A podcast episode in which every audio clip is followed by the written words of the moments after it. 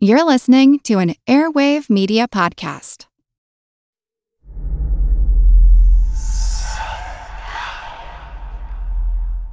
Hey, y'all, spooky season is here.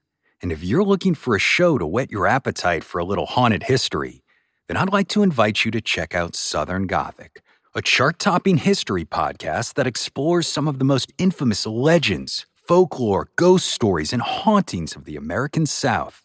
We've covered all sorts of stuff from the Bell Witch of Tennessee to the disappearance of the Confederate submarine, the H.L. Hunley, not to mention our deep dives into the local lore of some of America's oldest and most haunted cities, like New Orleans, Charleston, and St. Augustine. So, if you're ready for a little good old fashioned Halloween storytelling with a commitment to quality historical research, then be sure to check out Southern Gothic today. It's available now on all your favorite podcast apps.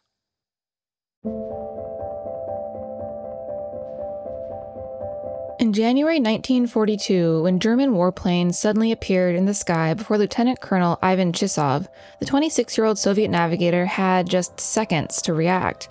He was in an Ilyushin Il 4 bomber when the Nazi planes emerged out of nowhere, then launched an attack that sent his craft spinning out of control. Without much choice, Chizov leapt from the doomed plane and into the sky. As Chizov plummeted toward the earth from a height of 23,000 feet, he decided to wait to pull open his parachute. Enemy planes surrounded him, and he worried that if they spotted the blooming canvas, they would immediately attack and shoot him out of the sky. So Chizov made the stomach dropping decision to wait as long as he could. There was just one problem. As he fell to earth, the lack of oxygen caused him to pass out.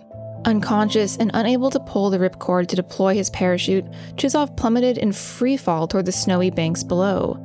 Finally, he smashed into the ground at a speed of 118 to 150 miles per hour. But incredibly, Chizov wasn't crushed as he collided with the earth. Instead, the snow absorbed much of the impact, and Chizov bounced and then slid to the bottom of a ravine.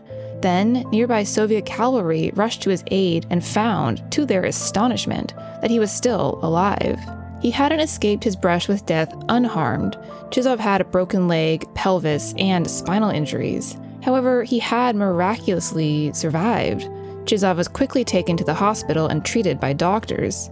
But then, against all odds, he took to the skies once more. Undeterred by his fall from the heavens, Chizov was back flying missions against the Nazis within three months. As incredible as this story was, Chizov wasn't the only soldier to survive such a dizzying fall. Other airmen like Alan Magee of the U.S. Air Force and Nicholas Alkemade of the British Royal Air Force survived similar falls straight out of the sky in the midst of war. Each of these men plummeted more than 15,000 feet and somehow managed to survive and stories like theirs aren't even limited to wartime. In 1971, 17 year old Juliane Koepcke survived a fall of 10,000 feet when her plane was struck by lightning over the Peruvian rainforest. Koepcke woke up in the jungle with minor injuries and was able to hike to find help. The very next year, flight attendant Vesna Vulovic fell even further, an astounding 33,000 feet, after an explosion in the baggage compartment tore through her plane as it was flying over Czechoslovakia. Today, we'll be discussing people who have fallen from mind boggling heights, and most, though tragically not all, managed to survive. These are their remarkable stories.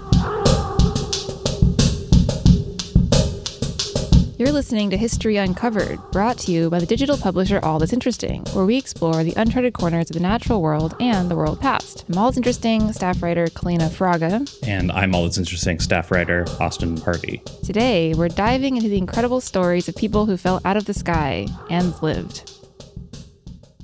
Although one of them actually didn't live, but most of them did oh. live. they did all fall out of the sky, though. More specifically, out of airplanes.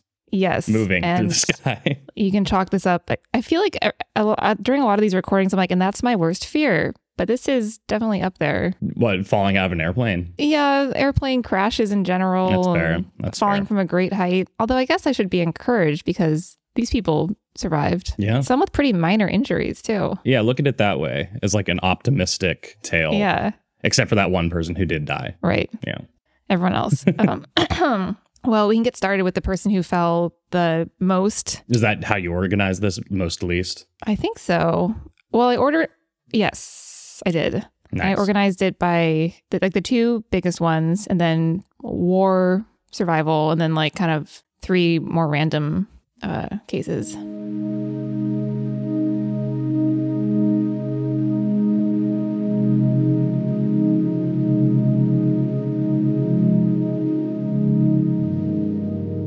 Right. So the first one, she fell from the like insane height of 33,000 feet, which I can't even like wrap my mind Yeah. around.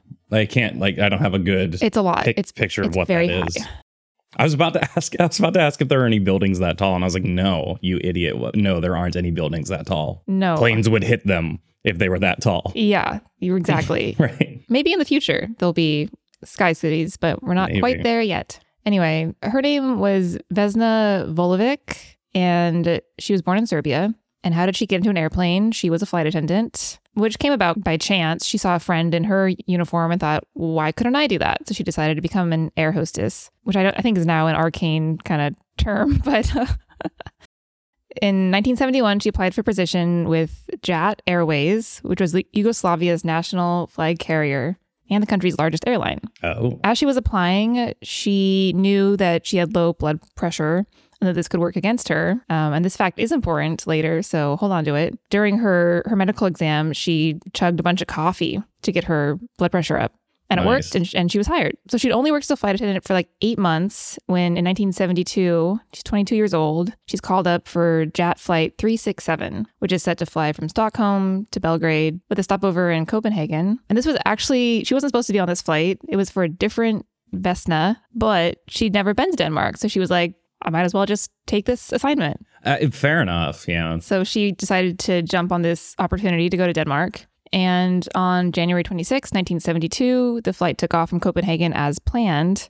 But 46 minutes into the flight, there is an explosion in the baggage compartment. Oh wow. Yeah. Do they know what caused it, or was it? It's actually, they thought at first they knew what caused it. I'll get into that in a little bit, but there's like some confusion. In any case, something exploded and the plane broke apart in the air. Gee. Again, it's 33,000 feet, actually a little bit more. They were over Czechoslovakia at the time. And Vesna Vulovic has no memories of the crash. Her her last memory is greeting people as they got onto the plane. But investigators believe that when the plane broke apart, she was in the back and a food cart like slammed into her and pressed her into the into the wall. So she was like pinned. And as other passengers were being sucked out of the plane, she was like held in place Oh, geez. wild.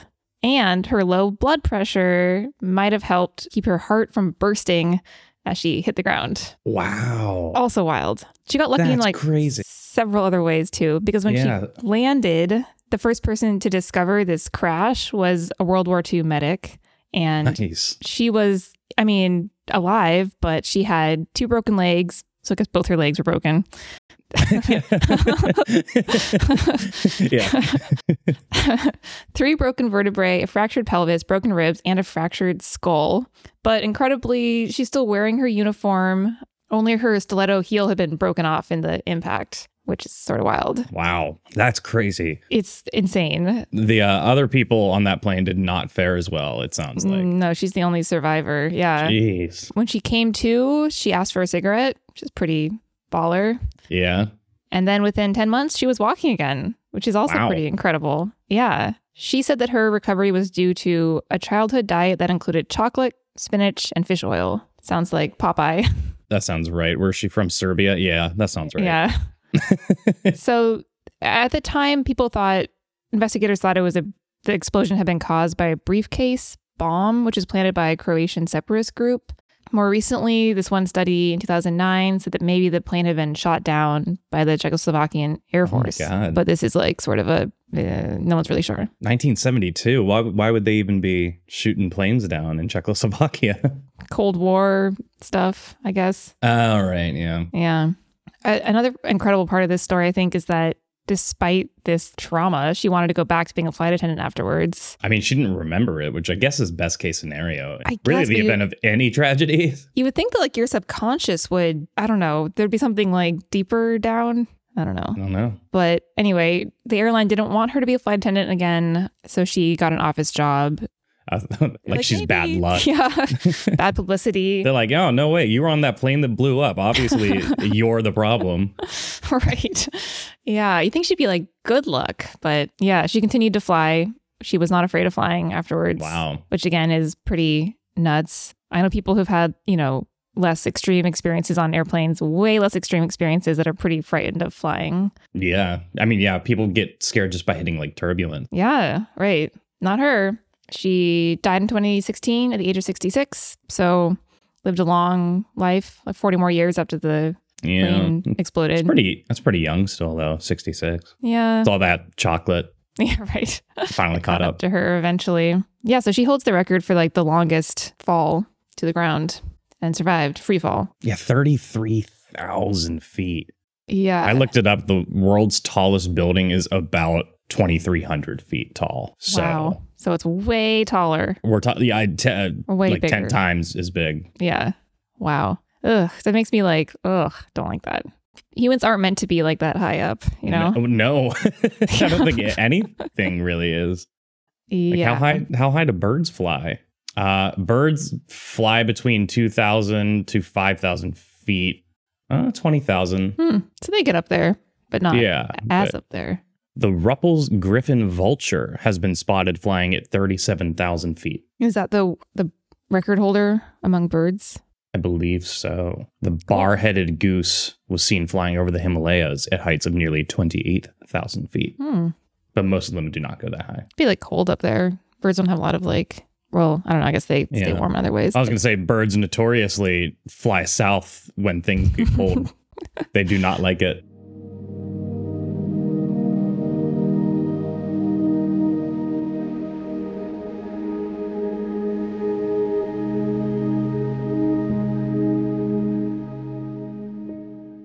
So this next one was not as big of a fall, but it was still a pretty big fall. It's 10,000 feet.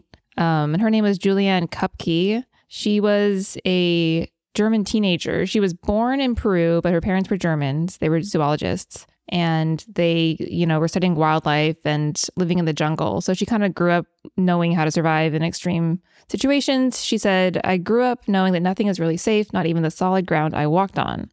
The memories have helped me again and again keep a cool head, even in difficult situations. So that was good that she had that because this was a very difficult situation. On Christmas Eve 1971, she's 17 years old. She boards a Peruvian airline with her mother um, to visit her father. And the flight's a very short flight, it's only an hour, but 25 minutes in, they fly into a thunderstorm, which wow. you do not want to do. Apparently, that's very, very, very bad. Yeah. Yeah. So they're sitting there, the plane is shaking, the bins are flying open and like Christmas presents and luggage is falling out. And at first, her mother says, Hopefully, this goes all right. But then a lightning bolt struck the plane's right wing and the aircraft starts to fall apart. And her mother changes her tune very quickly and says, Now it's all over. Wow. And, yeah. really encouraging words of wisdom there, mom. Well, for most people, it like was all over because the well, plane sure. is falling apart Koepcke finds herself falling through the air. She said, The next thing I knew, I was no longer inside the cabin. I was outside in the open air. I hadn't left the plane. The plane had left me. Ugh.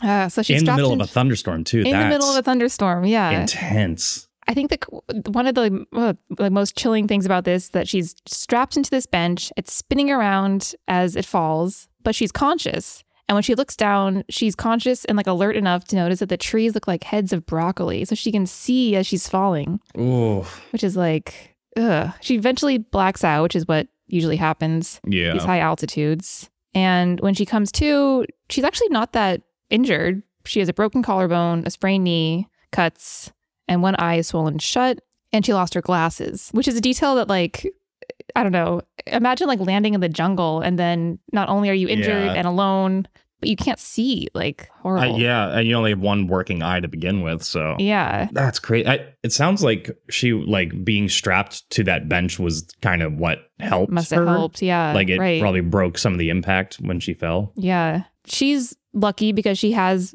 been kind of instructed on how to survive in the jungle.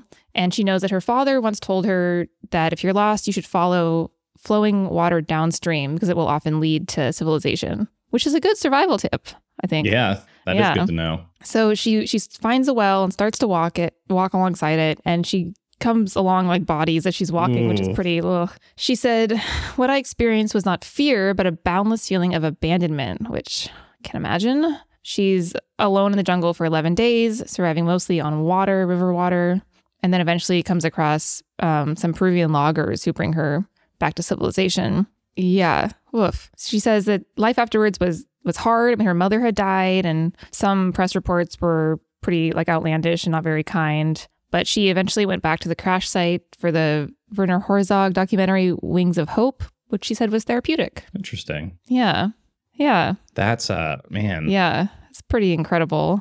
Not only to to survive the fall, but then to survive like being in the jungle for eleven days, injured Yeah. and alone. in what in what should have just been an hour long flight like that's like you know they say planes are like the safest form of travel because I one I don't agree with that I think trains probably would be safer but Hmm. definitely safer than cars because people who drive are dumb yeah, and like Right. planes don't have to account for other generally other pilots in the air But you'd think like a one hour plane flight that's like the safest hour of your life like right. in any Maybe other it's like situation the kind of thing, you know, they say like most car accidents happen like two miles from home. Mhm. Maybe it's the same with planes. Maybe like the longer it is, oh maybe it is. Uh, I could see that. I don't know. You take more Uh, safety precautions when you're going the distance. Yeah.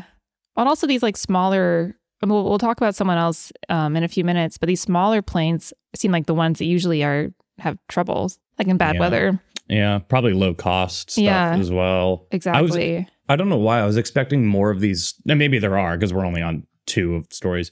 I was expecting it to be more like single person or two person, like small private planes, Mm, not like big planes full of not people. Not like yeah, Yeah. actual like. That's like even more horrifying that it's big planes and not. Yeah, Yeah. because you're supposed to you're supposed to feel safe on those ones. Yeah.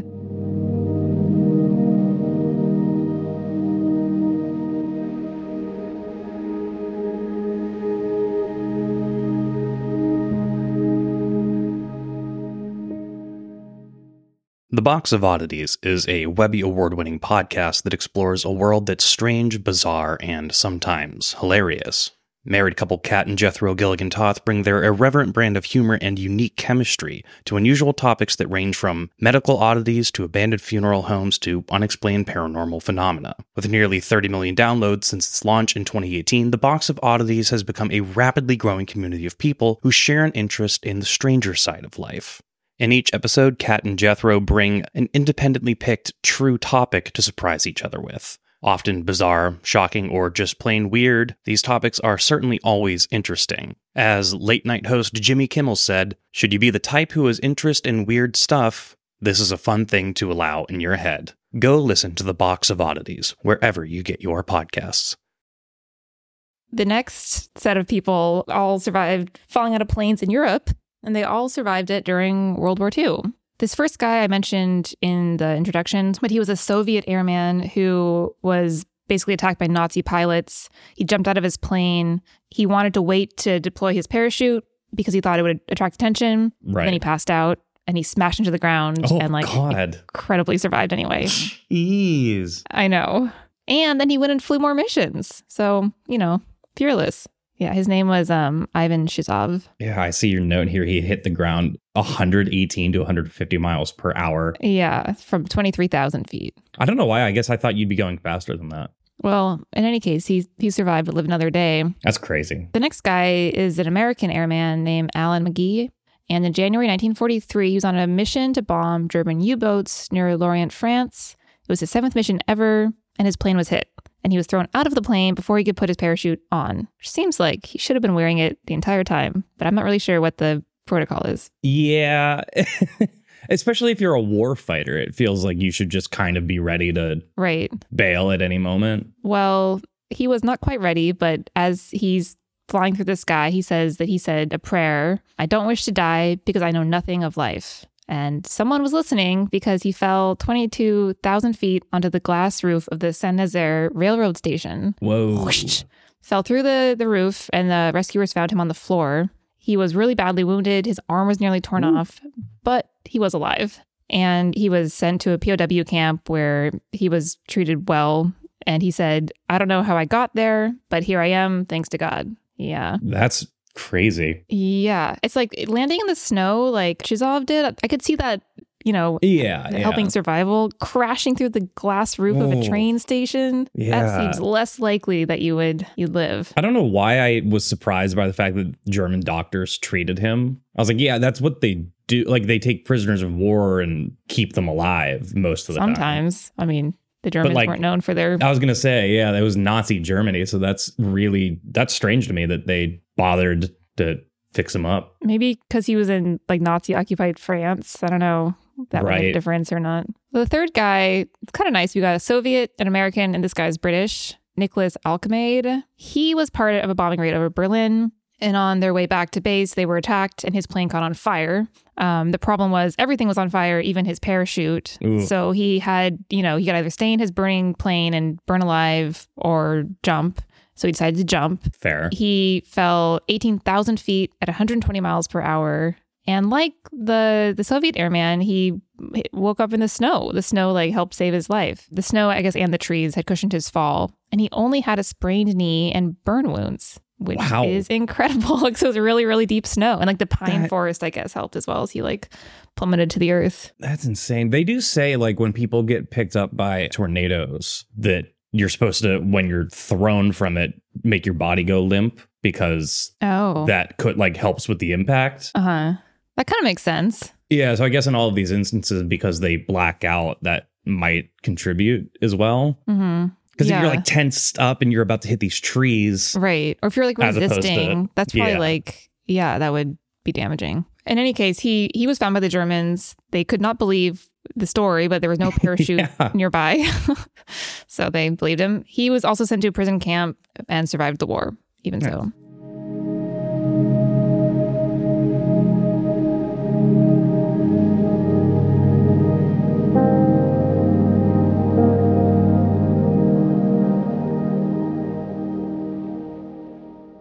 So those were like kind of the war people. And then the last three we'll talk about are all a little bit different. The first one is the one guy that did not survive falling from a great height. Uh, his name was Keith Sapsford.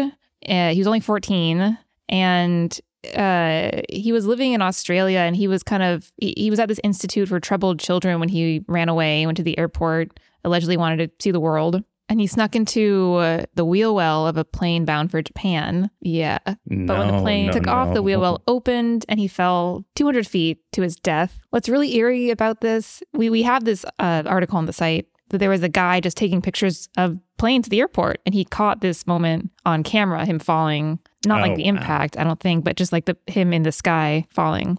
Yeah. Oh wow, Yeah. man, that's know. fun. It's so oh, not funny, but you know, interesting or ironic that this is the shortest fall of all of these. Right. I Like guess just you 200 feet. land on the tarmac like it's hard. It's not like Yeah. snow and I mean, don't get me wrong, 200 feet is still like very high up, yeah. but yeah, that's crazy. Oh, that's such a shame. some people have survived sneaking into like wheel wells of airplanes or somehow, but I guess experts think that he would have probably died from cold and lack of oxygen, even if Yeah. the wheel well hadn't opened and he'd fallen. Um, so that's the our one guy who who didn't make it.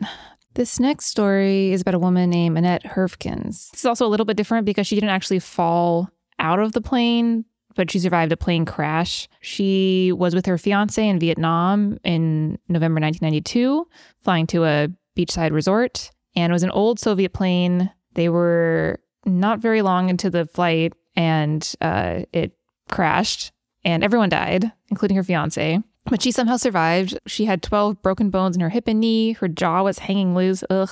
And one of her lungs had collapsed, but she wasn't wearing her seatbelt. And investigators later thought that maybe that had saved her because the other passenger seatbelts had like crushed their ribs lungs, which is really interesting because I, I remember hearing somewhere, and this might be like not true, but uh, someone told me that it, you have to wear your seatbelt in planes because if you don't, like, and a plane crashes, your feet will get chopped off. Like you'll slide forward.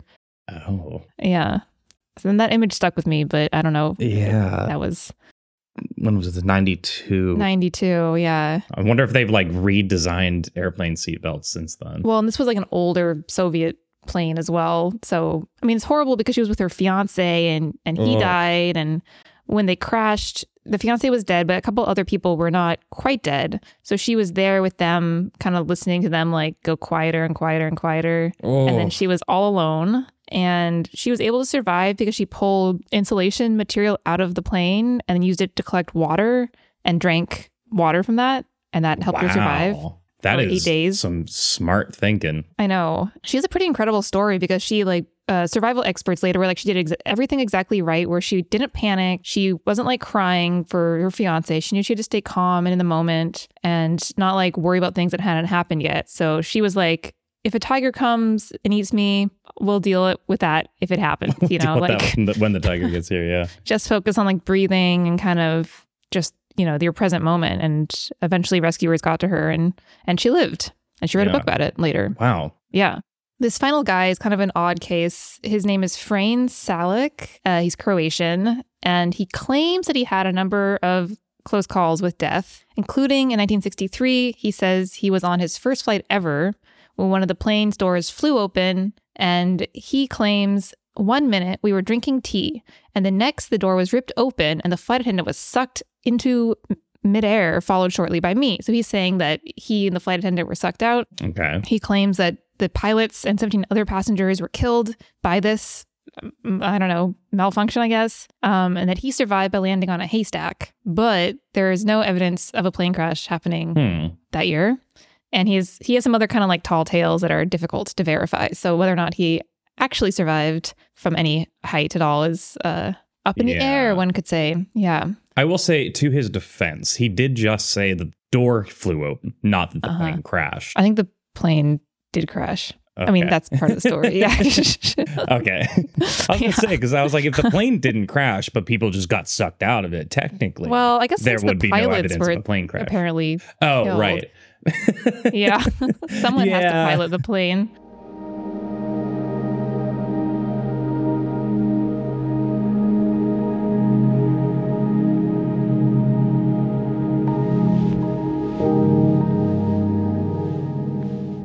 Yeah. So, like I said, chalk up these stories to like worst fears of mine. Not good. I know I said I would be like uh try and look at this positively, like, well, look, these people survived, but it, uh, most people on these flights did die. So, Yeah. That's right. Yeah. Yeah. That's true. so it's still Yeah. not not exactly a optimistic outlook on this. Right. Yeah. Yeah. It's pretty crazy. The survival stories, I just don't even know what I would. I yeah, I I can't do. believe I can't believe how uninjured some of these people ended up being. I know. I mean, they're able, the German teenager, Koepcke, like she was able to like walk for days. She was fine. Some of these these airmen, like like they were hurt, but Yeah. I mean, the one guy almost lost his arm, but he didn't. yeah, But you just kind of think like falling from that height, you're just going to kind of hit the ground as a puddle. right. Yeah. Like, you don't, yeah. And Like I said, especially when you have one kid who fell 200 feet, which is comparatively minuscule, but that was enough to kill him. Or you look at, I mean, even pe- uh, people who jump from like the Golden Gate Bridge, you know, Right. it's definitely not that high up comparatively. Mhm. And it's just insane the way bodies work. I guess most of these people had some kind of they had snow they landed on, or like uh, Koepcke was tr- strapped into this bench. Right, right. The flight attendant was sort of like pinned in place in the plane, so she wasn't quite like in the air. Like so, these like random things happened that kept them from free falling entirely. I think the one who crashes through the glass ceiling of the train station is pretty That's incredible. Yeah. Yeah, that's insane. That's borderline unbelievable because Can you imagine being like in the train station and oh, this guy just falls through. Yeah. what the hell? I mean, I guess you're like it's it's the war. You've probably seen all sorts of horrible things, and yeah, the, the more surprising part is when he gets back up. like, God, yeah, you know, zombie movies hadn't come out yet, but if they had, that would have been a moment to panic for sure. I guess there's probably a lot of adrenaline involved too. or like I said, blacking out, like you, the way your body goes limp. Can, Mm-hmm. um, someone on Quora asked, when people are about to try to crash, they say brace for impact. But in the Marvelous Feats show, I guess a show called Marvelous Feats, said being limp during an impact will be more likely to survive in case of tornadoes. Hmm. So I guess like passing out then does help you. Be- yeah, because your body just goes fully limp. yeah, huh? Interesting. Ugh, how grim. Yeah. Yeah. Well, I mean, it's like you said, this from a certain angle, this is like an optimistic set of stories, and from another angle, it's it's less optimistic. It dep- yeah, I guess it really just depends how you want to look at it. Depends where you're sitting in the airplane. Yeah. Yeah. Yeah. I don't think there's a, uh, I don't think this is going to change anyone's opinions about flying. hmm Yeah. I mean, like we said, like, I mean, there's so many flights per day that I don't want to like curse myself because I'm about to get on an airplane in like a month, but they're pretty safe. they're pretty safe usually. Yeah. But anyway, those are the stories of some people who have Fell survived out of some incredible things, and one guy who didn't survive. Yeah. Sorry, Keith. But you can't not mention that story because that's crazy. Yeah. Well, the photo is like really eerie too. Yeah. Yeah. Yeah. That's on the site. Yeah. Anyone listening, Google his name. Keith Sapsford. believe actually when you do so, we are the first result, but that might just be because I spend so much time on our website. I would be surprised. No, it's true. We are the first result when you Nice. Google Keith Sapsford. So, So check it out. we got the photo. The photo's right there. So you can see that and read the article as well. Yeah, learn all about this poor kid.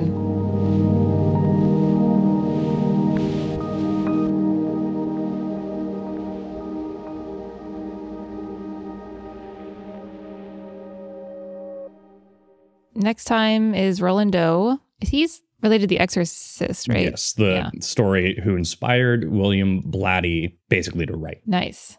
That's coming up next week. Yeah, and then we'll talk about who killed JFK. Dun dun dun dun. And then History Happy Hour back on the 29th after a break. Yeah. And then it's December, which is ugh, how did that happen? Time. Yeah. If you want to read about some people who fell out of planes, all that's allthat'sinteresting.com, we got the stories there. Sure do. If you want a little preview of what's to come next week, you can read the article on Roland Doe. Allthat'sinteresting.com. We got the stories. I think that should Our be our new tagline. tagline.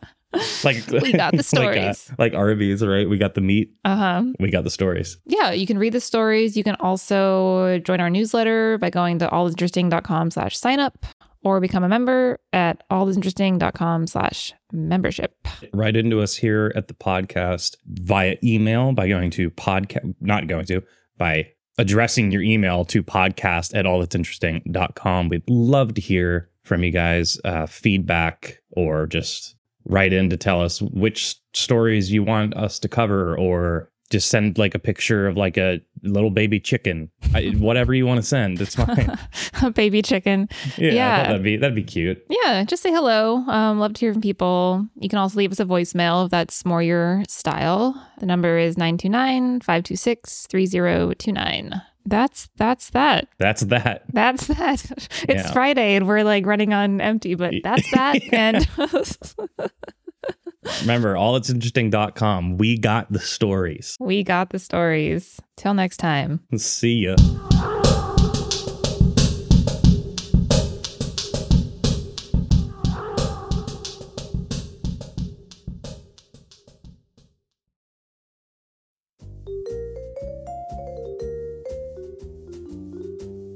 Love history but hate when it's stuffy and boring?